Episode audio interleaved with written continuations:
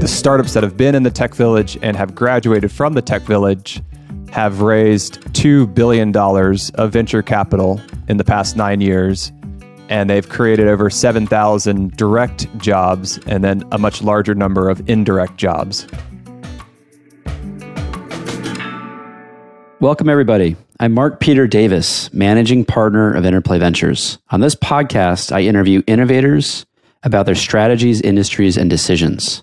Before we dive in today, a few quick business updates. First, check out Thunder.vc, a new platform that matches founders and investors in a respectful way. It's a passion project of mine, and it's got to be the easiest way to match with investors if you're a company and vice versa. You can reserve your handle on Thunder.vc. Also, our incubator interplay is accepting applications. Our program is super active at this point. It's not an accelerator. If an accelerator is a classroom format, our program is a lot more like private tutoring. You can learn more and apply at interplay.vc. On today's episode, I catch up with my old friend, David Cummings.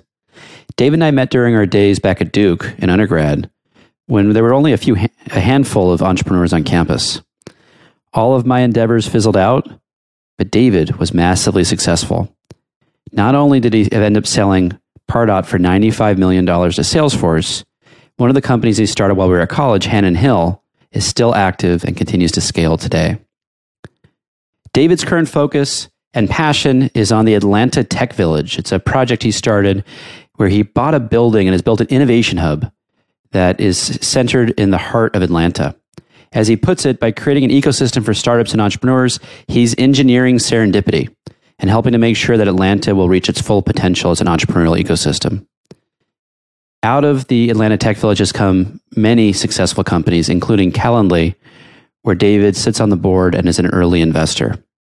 David breaks down how the Atlanta Tech Village operates, the VC fund he's investing out of. He tells us a lot about that, why companies should heavily consider starting in Atlanta. It makes a very compelling pitch, and much, much more. I hope you enjoy the conversation. This episode is brought to you by FireOn Marketing. FireOn Marketing is a full service marketing firm providing high quality, cost effective solutions. They support companies in developing websites, creating content, email marketing, optimizing SEO, and managing ad campaigns on social media, Google, and beyond. What's unique about their approach is that they connect all of the marketing activities together to create a unified conversion loop and generate higher yield for clients. If you're interested in learning more, visit fireonmarketing.com. Welcome, David. Thanks for being here. Mark, thanks for having me. Great. Excited to have you. Um, so, we're going to start off. I'll just do a brief intro on your background. I find that that saves a little time and forces us to talk about the more interesting stuff or ideas, concepts, and challenges. All right. So, uh, David's got an incredible background. I like to tell people stories because I think they're often more impressive than they'll let on. Uh, he is the founder of the Atlanta Tech Village, which is a skyscraper in Atlanta. It's the fourth largest entrepreneurial space in America. Huge community and a major cornerstone of the Atlanta startup scene. He is an investor in a number of startups, including Calendly, which I believe is a unicorn now, and you're on the board of that, uh, Dragon Army, SalesLoft, and many others. And before he took on uh, all this broader Atlanta mission, which we're going to talk about, he built and sold Pardot to Salesforce, and probably some of you listening use that software because it's still under its existing brand, original brand, for $95 million. Had a great exit. Um, so he's a successful entrepreneur, has gone A to Z. And before Pardot, he started Hannon Hill out of his dorm room at Duke, and that's when we met. So I, I saw him actively making the magic happen. Uh, the company is still alive and kicking 20 years later. I'm ex- excited to get an update on that. This is a, his official clubhouse debut. So please follow him so you can keep uh, up to speed on all the things he's doing and as he gets more active on the platform. You can also follow him on Twitter at David Cummings. What did I miss, David? Anything? Or is that the, did I do you justice? No, that's great. Yeah, lots of lots of exploratory ventures over the years. Some work, some didn't. Yeah, we're just going to focus on the success. We're just going to make you look good. Well, that's that's the uh, the venture world in a nutshell. A lot of um, when the startup works, it gets all the credit, and then when it doesn't work, nobody remembers it. So it's good to talk about the wins. Yep. I agree. And the, the short term memory works in your favor as an entrepreneur. Absolutely. Um, so uh, let's jump into the Atlanta Tech Village because I think it's a big name. Uh, and I think it'll give folks listening who don't know you some context on the things you've been up to. So let's work backward. Uh, can you just start by giving, giving us an overview of the Atlanta Tech Village so people can get a sense of that? Sure. So the idea for the Atlanta Tech Village was to establish a center of gravity in the Atlanta startup ecosystem. When I bought the building back in 2012, Atlanta at the time had a few startup successes, but it wasn't known as a startup hub and it didn't have any center of gravity from a community point of view. And so the big idea was how can we get thousands of entrepreneurs under the same roof? How can we create community? How can we engineer serendipity? with the ultimate goal of being a greater chance of success by being in this community, by being in this building, by being around each other. The chance of you succeeding as an entrepreneur goes up. And the past nine years has proved that thesis to be correct. Do you have a way you measure that? How do you know that someone is materially more likely to be successful if they domicile within the walls of the Atlanta Tech Village? We do, and we do it by looking at the success rates, the rates of raising money. We look at it at the exit rates. We look at it at the number of jobs created. And so the, the startups that have been in the tech village and have graduated from the tech village have raised $2 billion of venture capital in the past nine years. And they've created over 7,000 direct jobs and then a much larger number of indirect jobs.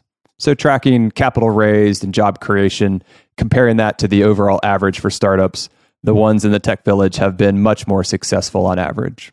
That's an awesome stat. Congratulations on the work there. When you talk about setting these companies up to be successful, outside of getting them in the same space, what have you learned? What are the tricks that other people running office spaces, co working should be doing to really invigorate and stimulate innovation? For us, we really boiled it down to engineering serendipity. It sounds silly, but this idea of how can we bring people together? What I found is entrepreneurs are typically good at one thing. I might be good at fundraising. You might be good at product development. Another one might be good at the ideation side of things. But when you bring a bunch of entrepreneurs together, entrepreneurs by their very nature are glass half full type people. They're optimistic. They want to change the world. And so getting a thousand of them under the same roof and then working to create these natural collisions, all kinds of great stuff happens that you could never plan for. And so to make these things happen, it's everything from, you know, Friday chow downs, just group lunches to special interest groups, you know, iOS developers as different from crypto developers, as different from marketing groups and sales groups and product development groups and then really having all kinds of speakers and mentors and advisors. So really just everything it you know, the old saying it takes a village to raise a child, it takes a village to raise a startup. And so it's proved to be more successful than we could have even ever imagined. How do you engineer that serendipity just on an operational level? Is it is it as simple as hosting events and creating email lists or is there some you know I'm always looking for creative ways to create the glue between all the different people I know. And it seems like it's always just comes down to elbow grease and breath. It's it's a and just a basic operational thing. Is there any wizardry you found outside of the basics? There is a lot of elbow grease. So having great people, of course, on the staff side, people that are making the intros and setting up the meetings and figuring out different personality types and building relationships with the entrepreneurs so that the entrepreneur will share the truth. You know, a lot of entrepreneurs like to paint a rosy picture. They like to paint that things are going well, but we all know behind the scenes that entrepreneurs are, you know, they go through a lot of stress. There's a lot of high highs and low lows. And so building the relationships to get the real meat of the conversation, what's going on, what are the real challenges, and then using that to be able to connect them and make the introductions. And then on the meat and potatoes side, it's it's bringing entrepreneurs together through some theme. So we have what we call the six figure club. And so the six figure six figure club is entrepreneurs in the building that have raised six figures of angel investment, right? So you've raised a couple hundred grand, you've raised a seed round, you're building product. And so we just bucket them all together in that six figure club. And then we have a seven figure club. So entrepreneurs that have raised over a million dollars. And so looking for some of these different ways to categorize the entrepreneurs in a very broad, general manner, and then bringing them together over Zoom calls, in person meetings, that kind of stuff. So a little bit of infrastructure and a lot of relationship building and just working hard to pay it forward, trying to be helpful. I love that. Now it's a for-profit business, right? It is. It's a for-profit business. You know, we charge roughly $350 per person per month. You could think of it as a WeWork type space, mm-hmm. higher end in terms of finishes and design and layout. But then it's curated for just software companies. So imagine walking into a WeWork with 103,000 square feet across six floors, and it's exclusively software companies. And so we have just the whole business is curated around that specific audience. That's fantastic. Now, how did you said you bought the building? How did you finance that? Was did, did you find some real estate partners to go in on this with, or how, how did you think about setting this up? Because it's not your background, right? I know the the community is, but you're a startup guy by training. So, how did you decide to make the leap to real estate? You know, back in the day, it seemed a lot crazier than it seems now. Back in the day, you know, WeWork wasn't a thing, co working wasn't a hot area, the future of work wasn't a daily discussion. And so the big impetus for it back in 2012 was really the desire to build community in Atlanta, you know, a city that's, you know, the ninth largest city in the country, has lots of sprawl, has lots of suburbs. And so creating a center of gravity had to have some scale to it, had to have some mass to it. Mm-hmm. And then from the real estate side, you know, again, pre co working, it was just a huge hassle to bounce between subleases or try to try to find a good deal. You know, the, the traditional commercial real estate world is not geared towards companies that don't have operating history, companies that don't have strong balance sheets. You know, it's just normal commercial real estate is the anti startup um, in terms of what they look for. So at the time, it was very novel. And to answer your question directly, after selling Pardot, you know, I just had some cash in my checking account and I just wrote a check for 103,000 square foot building. We just made it happen. That's awesome. I love that you could do that. That's baller. Um, how is uh, how's the business doing with COVID? How, how have things evolved for you? I mean, there's probably a lot of other entrepreneurs. I know there's dozens in New York that are navigating this crisis uh, who are on the real estate side of the world and are trying to stay alive. Did yeah, you, do you have thing, any strategies that people could employ to kind of keep above water until things turn back on?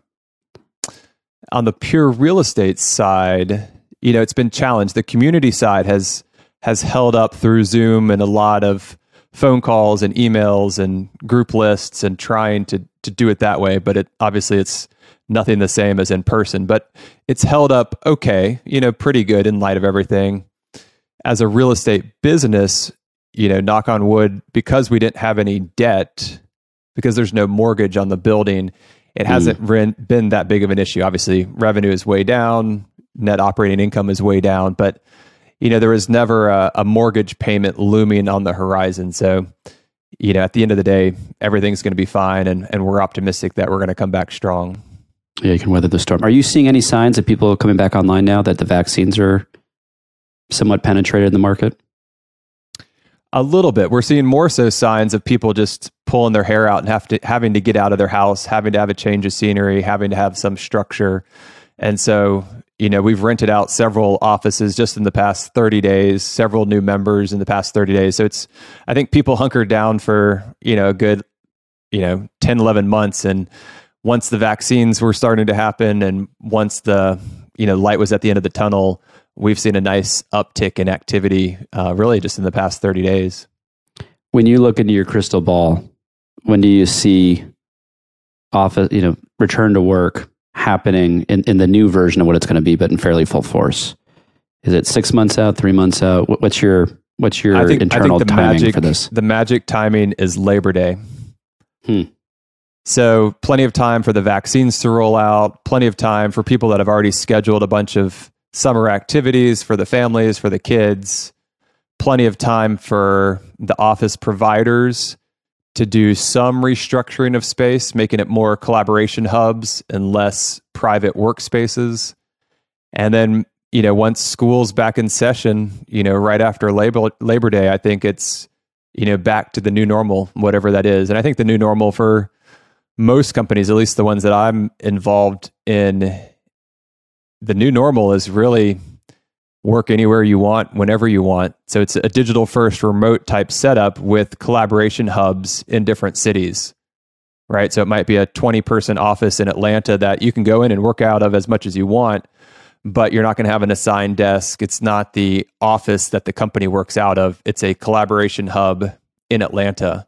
And now this is obviously skewing more towards the tech startups and more towards yeah. the high growth venture backed companies. It's a different world for the old school businesses, but I think collaboration hubs and and work flexibility is is the new norm for the startup world, especially companies that are competing for great talent.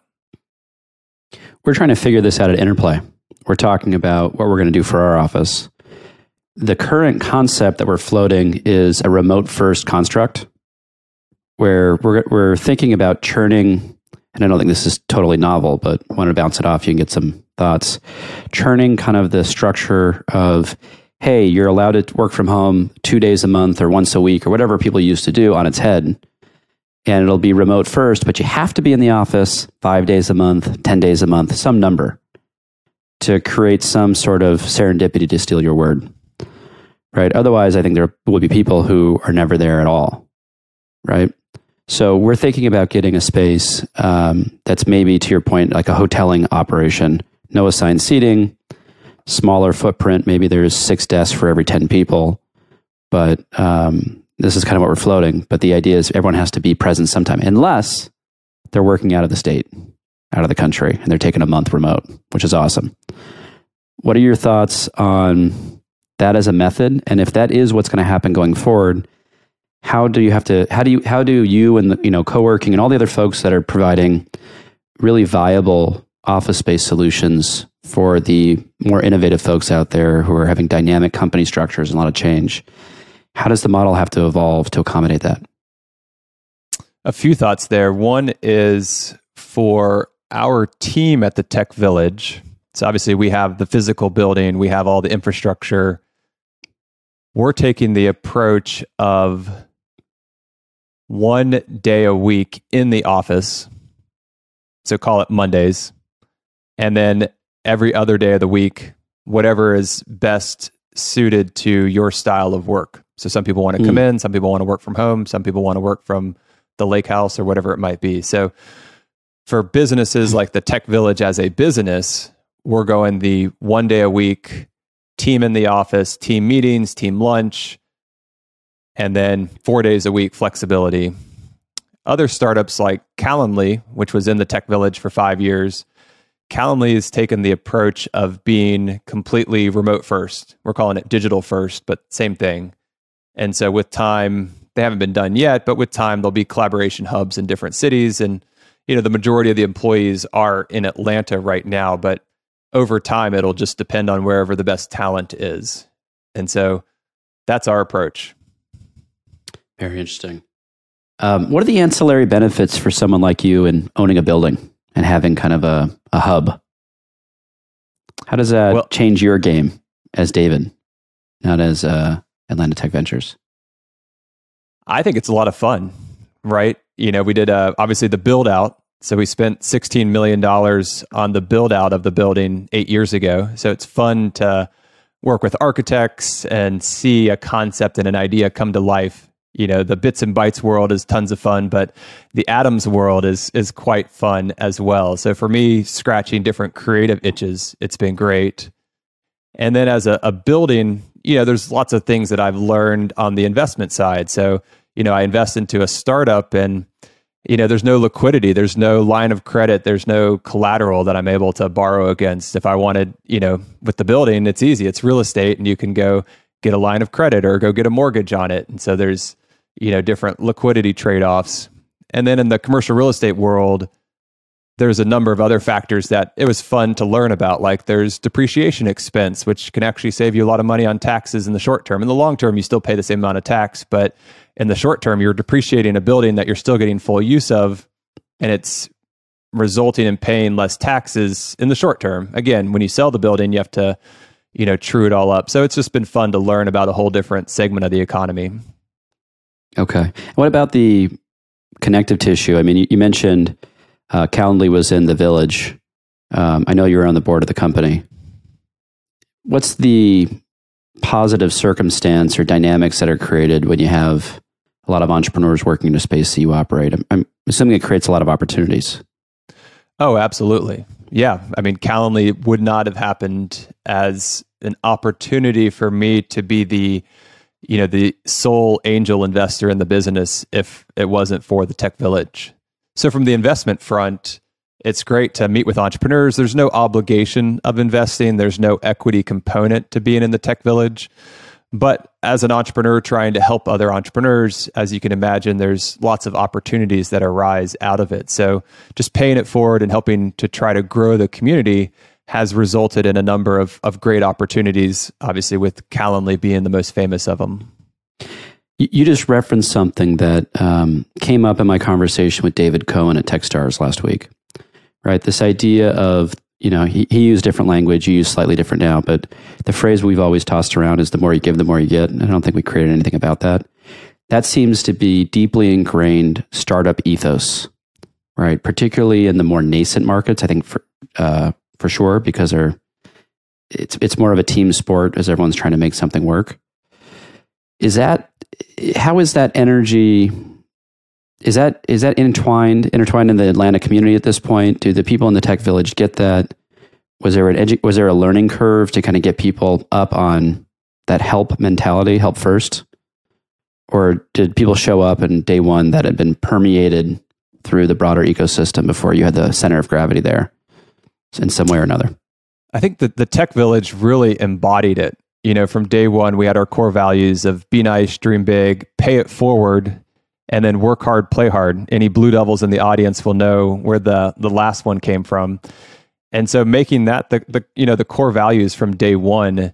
And so again on the culture fit side, you know, we have a, a culture screening team for entrepreneurs to get into the tech village. So we were defining our standards and then we were attracting people that believed in those standards. And so the pay it forward element has been a, a huge component of it. And as an example on that side, you know, a lot of it in the startup world, as we know, you know, most startups fail. 99% of startups never achieve $1 million of revenue in a calendar year, ever. Wow. So, so the odds are so stacked against you.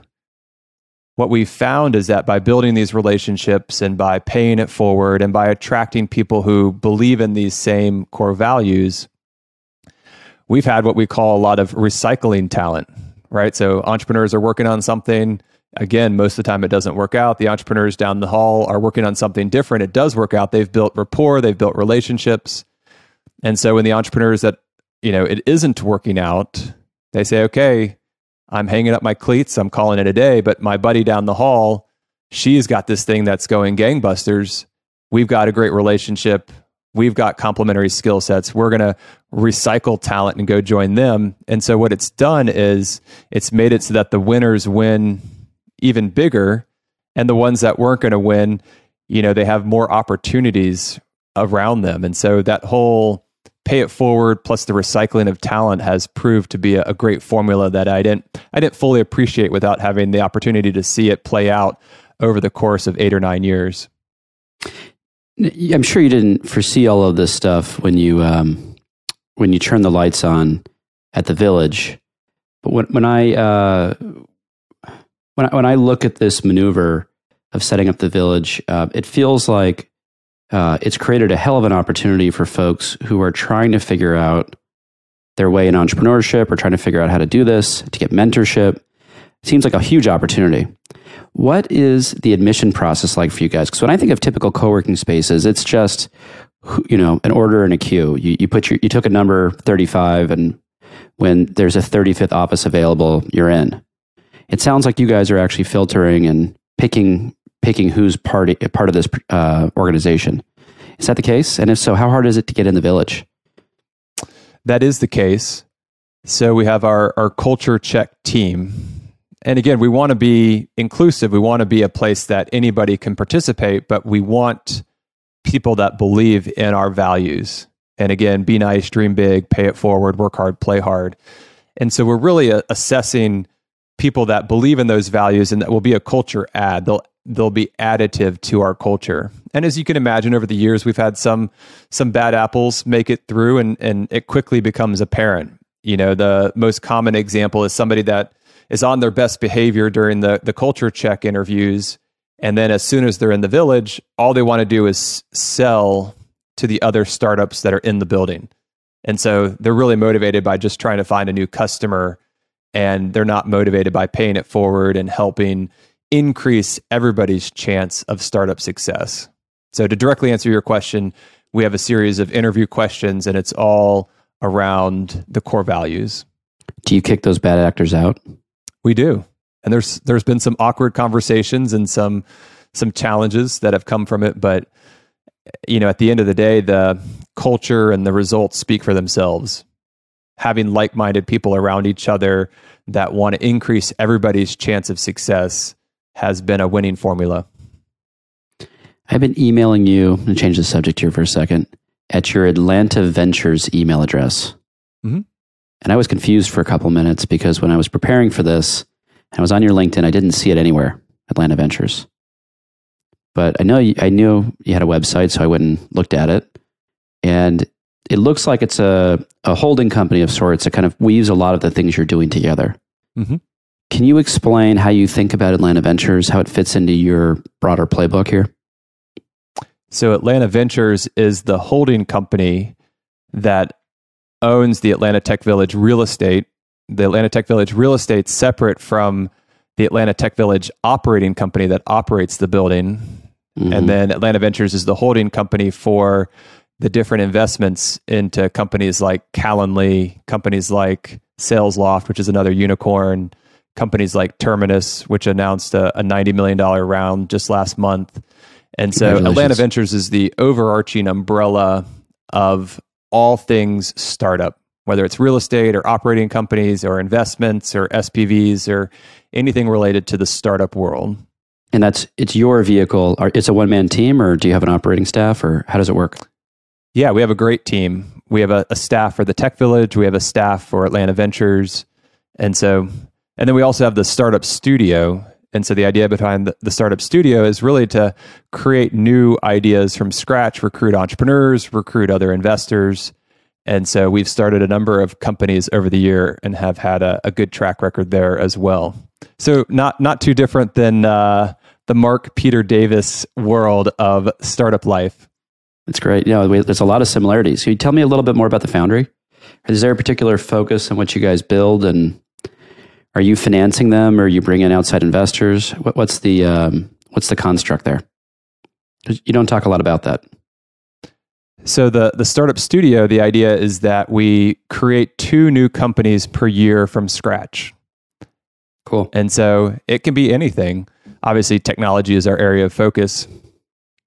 One of the ones that's making really good progress is called Greenzie. So if you go to greenzie.com, and what we've done is we've taken a lot of the technology that's been developed over the years for self driving cars and we've applied them to commercial lawnmowers.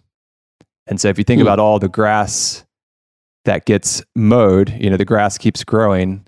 It's just a massive market that frankly was underserved, right? Robotics has been around forever, but robotics for outdoor you know maintenance of grass has not been applied. And so we've got an amazing team. We've got an amazing entrepreneur. We've got customers that love it. And you can go to greenzie.com you can go on youtube and type in greenzie and see the lawnmowers in action. But it's an example of something that we came up with as an idea. You know being in atlanta we have lots of grass. We have lots of athletic fields lots of golf courses.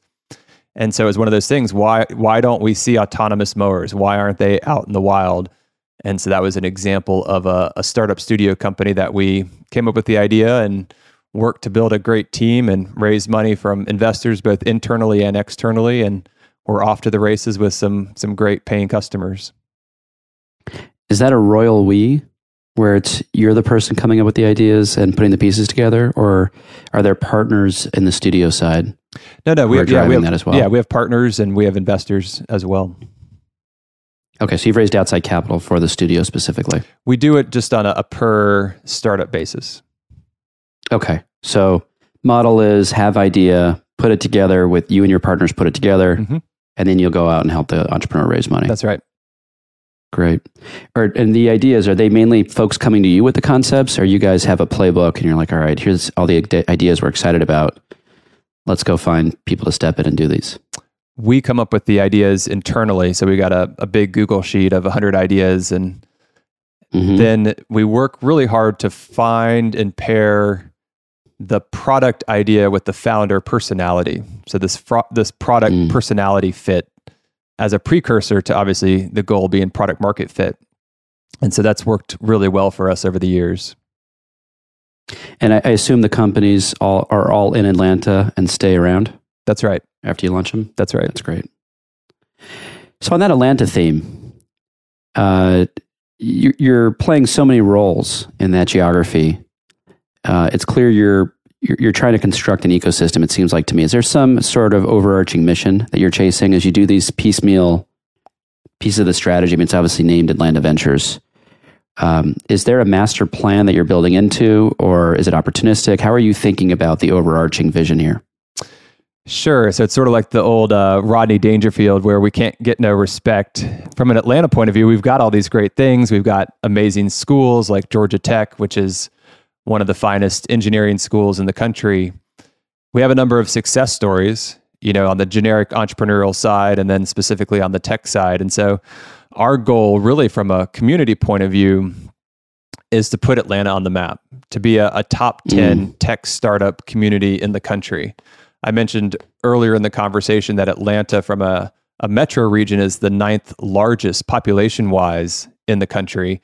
And on different stats, whether it's venture capital raised or you know dollar amount of exits, we're typically in the 12 to 14 range in the country. And so Huh. our goal from a community point of view is for Atlanta to per capita punch at or above its weight class. So top 10 in the country for amount of venture capital, top 10 in the country for annual volume dollar of exits, things like that. I would have assumed you guys were in the top 10.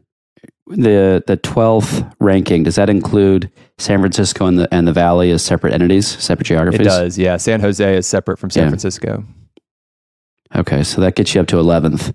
Who else is who else is punching above you guys? Obviously LA, New York, Boston, That's right. But like I Seattle, like Chicago, you Austin. know, Atlanta has Yeah. way more people than Seattle does, but Seattle punches above their weight class for obvious reasons. Right. What are the anchor tenants? One of the things that New York didn't have 15 years ago that it has now are a number of these unicorns that are spitting out talent more or less, Mhm. right? They're training people up. People make money on their stock options. They go out and they start stuff. And then it's it's a bigger narrative around recycling talent maybe from the top, Mm-hmm. right? Where mid-level folks or senior folks become founders and then they train up the next generation. Who's doing that now? Obviously Calendly, I know that you're involved with them. Are there a couple of other anchor tenants that are kind of giving birth to the next generation of Atlanta? So Atlanta is actually a fintech powerhouse. So back in the 70s, when the Federal Reserve, basically behind the scenes for the banks, decided that they were going to create a system to do digital transfers of money. It was actually invented at the Federal Reserve in Atlanta. So now we know it as ACH, Automated Clearinghouse Transfer. So ACH was actually invented in Atlanta by the Fed in Atlanta. And Hmm. so today, 70% of all credit card transactions across the United States flow through Atlanta. Wow. So the behind the scenes credit card processor. So you think of like Stripe. Stripe is really a more of a mid level and a front end processor that then uses the back end rails of other companies. And those other companies are based in Atlanta. So on the hmm. fintech side, Atlanta has a long history. Our most prominent example that doesn't get enough credit is a company called Intercontinental Exchange. It's a $60 billion publicly traded fintech company started in in Atlanta 20 years ago. And it's actually the company that owns the New York Stock Exchange. So Huh. a local entrepreneur in Atlanta started a fintech company and then bought the New York Stock Exchange several years ago. So the NYSE is actually owned in Atlanta, but That's amazing. a lot of people don't realize that. so, what are the other industries that um, is leveraging to kind of build off for this this tech hub? Another area that Atlanta is really strong is logistics, right? So if you think of Delta Airlines, Delta is one of the largest airline companies in the world, headquartered in Atlanta. If you think of UPS, UPS along with FedEx, you know, UPS is one of the largest shipping companies in the world. UPS is headquartered right here in Atlanta. So everything logistics wise, Atlanta is really strong. You know, Atlanta was formed because it was the intersection of the two main railroads the railroads that went across the country east to west and then the railroads that went across the country north to south they intersected in atlanta. And that's the only reason why atlanta exists is because of the railroad intersection. But then because of that you know when the interstates were built in the 50s you know three interstates go through atlanta. And so logistics both on the rail and on you know the trucks and the interstates and then of course in the air as well it all comes through atlanta so logistics is a super super important part of the economy. And then on the on the tech startup side closer to your question Yeah. you know sales and marketing near and dear to my heart. Obviously you know pardot's marketing and automation software for b2b salesloft is another company that we started that's a unicorn doing sales engagement software. Mailchimp founded in Atlanta. MailChimp does over a billion dollars a year of recurring revenue, all bootstrapped. And it was founded by Phenomenal. two Georgia Tech guys. And then a number of other, um, you know, email marketing, marketing automation, sales tech, rev tech is based in Atlanta. So sales and marketing technology has been one of our strengths here for the past 10 years. So this is kind of a common thread, right? We had David Cohen on from TechStars and Mark Suster from um, Upfront, and they were each more or less part of their motivating strategy was to develop their local community, right? TechStars they wanted to build out Boulder. Mark is Long LA, that's his his phrase for it. Um, and everyone's shilling to kind of build their ecosystem, which I think is fantastic. It creates a healthy competitive dynamic, and I think it helps the whole country and the whole world. What's the pitch for folks who are debating where to go for why they should move to Atlanta? For would be entrepreneurs, potential talent that would be joining a company, when they're evaluating their options, why should Atlanta be their choice? So Atlanta is the capital of the Southeast.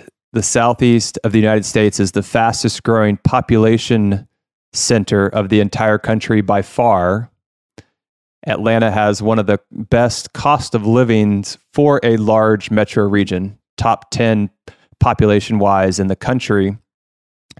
And then Atlanta has the one of the finest engineering schools in the country that produces engineering graduates at scale, right? So Georgia Tech is top 10 academically in every single degree, every single major, every single field of study. And Georgia Tech graduates more engineers per year than MIT, Carnegie Mellon, and Stanford combined. And Georgia Tech graduates the most African American engineers of any school in the country. Georgia State University, which is based in downtown Atlanta, graduates more African American college graduates than any school in the country. So, from a community point of view, we have the fastest growing population center in the entire country. We have a cost of living for being in a large city that's very reasonable. And we have the best college graduate pipeline of any region in the country. That's pretty compelling. What are the reasons not to go there? Summers are hot. You know, it is the South, a lot of humidity. Mhm. and then from a you know from a community point of view it's just it's a different feel it's people are a little happier on average there's more of a can do attitude people smile more often you know it just doesn't have the the same hustle and bustle of a new york that sounds terrible. Happiness? We're not into that. people that smile Um, people that want to see you people that don't lower Yeah. their eyes when you walk by them What's the? Um, how do you think the flavor of the startup community there is going to be different? Because I think each region's got a different energy. Is it is it simply the Southern charm, or is there some other dimension that you think is going to develop as Atlanta matures as a tech market? I do think the you know Southern charm. I do think the you know people come to Atlanta for a great combination of big city amenities, but a little better quality of life. So there's some trade off there, right? If you're in finance and you want to be king of the world, you go to New York, right? If you're if you want to be a movie star, you go to LA. What do you come to Atlanta for? Right? There's really no defining industry in Atlanta. You come to Atlanta because you want a great quality of life, because you want other people that are balancing ambition and time with their family. You know, it, it's interesting. It doesn't have a, a clear answer there. What do you think it needs at this point? You know, there's a lot of people listening. Maybe a lot of the Atlanta folks will listen to this. You've built pieces of this ecosystem on your own. That's not going to scale. What is the city missing? What do you need someone to pick up and do? 40 years ago, there was a, an entrepreneur who was jokingly called the mouth of the South, and his name is Ted Turner. And so Ted Turner created CNN and TBS and TNT movies. And, you know, Ted Turner was the Elon Musk of his day in the media industry, literally. Took the, you know, the cable satellites and broadcast 24 7 news into our homes with CNN. So 40 years ago, we had the Elon Musk equivalent as our entrepreneur helping put Atlanta on the map the thing that we're missing now is that next generation, whatever industry it might be, tech, hopefully, startups, hopefully, but we don't have that Elon Musk equivalent, that Jeff Bezos equivalent. And so that's an area of opportunity for Atlanta. Okay. So the answer is we need someone to come in and be a big badass and yeah, make the magic and happen. Build a hundred. There's not a particular there's no answer. There's not a particular than, industry or e- hole in the ecosystem. So you've got the base layer of everything going on. Yeah, we, we need that point, we need standout more. anchor technology company, whether it's a Tesla or a Microsoft or a Amazon or Google. We don't hmm. have that trillion dollar company, let alone that hundred billion dollar company. We have some great multi billion dollar companies like the one I mentioned before that owns the New York Stock Exchange, but you right. need that combination of mega success and that entrepreneurial personality that likes to grab the mic and make outlandish statements to go with it. Right. Now we've we've seen the Miami folks uh, do a lot of hand waving race recently, which I think is great, where the po- the political environment is really supporting the growth of the tech ecosystem.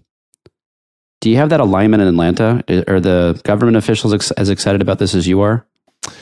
We do. The government officials here are super pro business, right? So Atlanta is always ranked as one of the top states for expanding your business or for relocating your headquarters.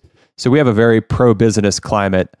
Miami is obviously a little more flashy than Atlanta. So the Miami politicians mm-hmm. are more engaging on social media and on national news. You know, from a Georgia and from an Atlanta point of view, it's not the the same type of MO. So Atlanta and Georgia are very pro business, but the flashiness is not here. I understand. Okay. I'm going to throw this back to the old days now. You and I met in college. We did. Long time ago. Long time ago. 20 years. 20 years. That happened. Um, I believe at the time we were the only two really entrepreneurially focused folks on campus at Duke. That's right. I think that's a safe comment. I think that's really safe. I think there was a couple more but maybe 10 at most, literally. And I, I, think of the 10, you were the good entrepreneur, and I was one of the many crappy entrepreneurs. Oh, I, I think you, know, you did all right. A, I think you're doing quite maybe fine. a late bloomer. You, you were blooming in college. Um, when you were starting your first company in college, I remember going to visit your office. And I said in the intro that you built it in your dorm room, but I think that's only half true. Mm-hmm. You had a space in downtown Durham. That's right. Can you give us a little bit of an overview of your journey with Hannon Hill and Pardot? Like, how did the first 10, 15 years go of this? But most importantly, for the folks listening, what did you learn? For people who are student entrepreneurs right now, what did you take away? Because you navigated it so well relative to most.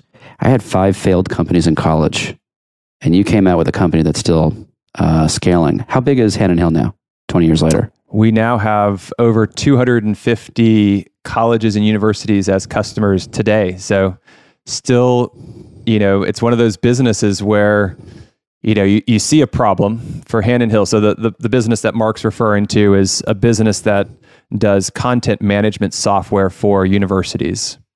So, this idea of managing your website across dozens, if not hundreds, of departments thousands, if not tens of thousands of web pages, all different types of templates and workflows and approval processes. And so it's one of these things that 20 years ago when when I started the company, it's like, oh yeah, of course this is a problem. Of course, universities coordinating their content across all the different schools and campuses and departments is a is a huge pain.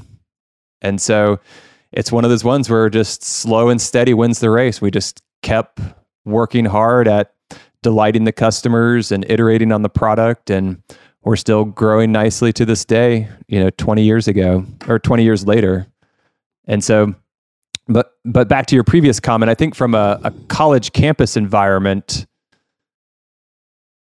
you know we were there during the dot com heyday right we were we, you couldn't pick up any newspaper without reading about dot com this dot com that you know, I remember my year at Duke, it was the first time ever that the economics major was the most popular major. Historically, Duke's been a hmm. place of, you know, pre med people that would be biology majors or pre law people that would be public policy majors. And so my year was the first year that econ was the most popular major because people wanted to go to Wall Street. People wanted to go to, you know, high finance. And so, of course, that's that changed quickly with 9 11 and the recession and everything else. But you would have thought with the dot com day and everything else, the heyday, that it would have been more entrepreneurial, but it was still very quiet back then.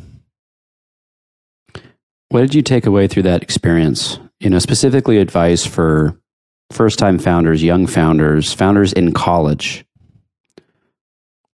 What's different and a unique opportunity or way to do business in that bubble? that they should make sure to exploit?